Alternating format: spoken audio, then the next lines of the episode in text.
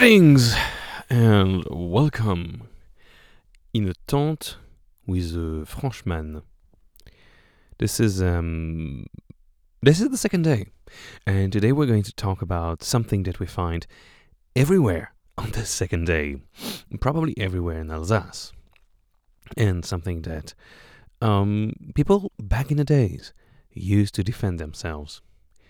No, I'm not talking about a rock. A rock was just for poor people to defend themselves. I'm talking about rich people. What they used is a shit ton of rocks. A fuckload of rocks. Rocks, rocks, rocks, rocks. Because they were piling them and they were piling them on top of other rocks. And all of that made castles. the second day is just castles heaven or hell if you don't like castles somehow. Why would you not like castles? Um, the second day has I, I I lost count. So many castles. I even got posh. Sometimes I was passing through a castle and I was like, "Eh, I don't even care. It's a castle. That's the thing with castles. They're extremely impressive when it's your first or second castle of the day. When it's your sixth, it's like, yeah, okay, old rocks. I get it. Castles. Always bragging and showing off. Anyway, um, the first castle was actually amazing because we uh, slept with Kevin um, on top of a gigantic rock. It's all about rocks in here and forest. Um, we, we had a beautiful bivouac place to sleep, and in the morning we could see the castle, one castle, uh, the first one really, um, from above, which is something that is rare. Castles don't like to be seen from above. Castles like to tower upon you. They like to look down on people because castles are so posh. So it's really rare that you have a mountain on, well, you know, like surrounding a castle and you can look down on the castle. So that felt very pleasing to look down on a castle. Anyway, I mentioned Kevin. Kevin was actually with me for my first ever hiking. Kevin is the uh, creator of the Hexatrack. He is the one who designed the um, course, and he. It's funny because he designed everything theoretically. Nobody hiked it, uh, and it was funny to be with him because we've been working together for I don't know, almost a year now, very closely. We we did so much together, um, and then we had uh, Dylan and William in a, in a, in a team as well. But with Kevin, we really like did a lot, and it was funny to, to to meet the guy because I never really met the guy, and to hike together. We never met or hiked.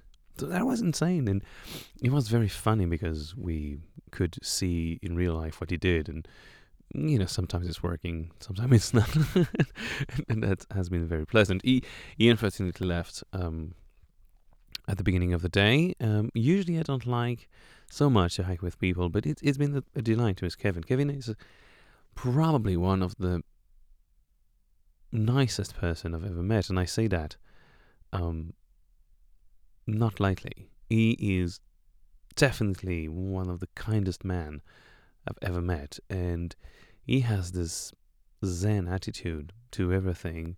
Not like a hippie that would annoy me, but like a, like a proper guy with you know like emotions that are sometimes good or bad. Is not like a a total oh everything is okay. Even though I call him Jesus, uh, now it's his trail name. He's not really like Jesus. He's just going to be re- Jesus because he's going to bring a ton of people up the mountain and lead them um, like a shepherd. So that will be Jesus then. But no, he's just a very comprehensive guy, a very honest man, and it's really easy to talk with him, to laugh with him, and to feel extremely at ease with him. So it's been a delight to have um, a talk by the campfire last night. It's been a delight to walk a little bit with him today. Um, he's a genuine cool dude. Um, I really appreciate him. And we're not going to meet each other for a very long time because he's going to start hiking on the other direction. We're going to meet in the middle. And that will be fun. Um, somewhere in the middle. I mean, probably more my direction than his because he's working walking so damn fast. Anyway, today I walked 23 kilometers, which is way too much. When I arrived, I was cold as fuck. I couldn't like do anything. I was frozen by the cold. Um, it was too much, I think, for a, a second day. I should take it easier um, and build my strength and uh, habit. Um, yeah, it's just, I mean, the, the second to seventh days are the worst in a hike. I got that confident by somebody who was hiking the Via Adriatica now. Um, these are the days that you want to push through.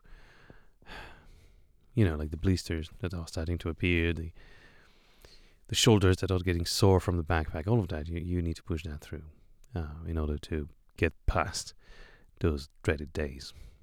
Anyway, it's I'm, I'm not even sure where I'm going in the in the morning. I just need to sleep. It's not that late, but I need a good night. Anyway, so thank you for listening. Cheers.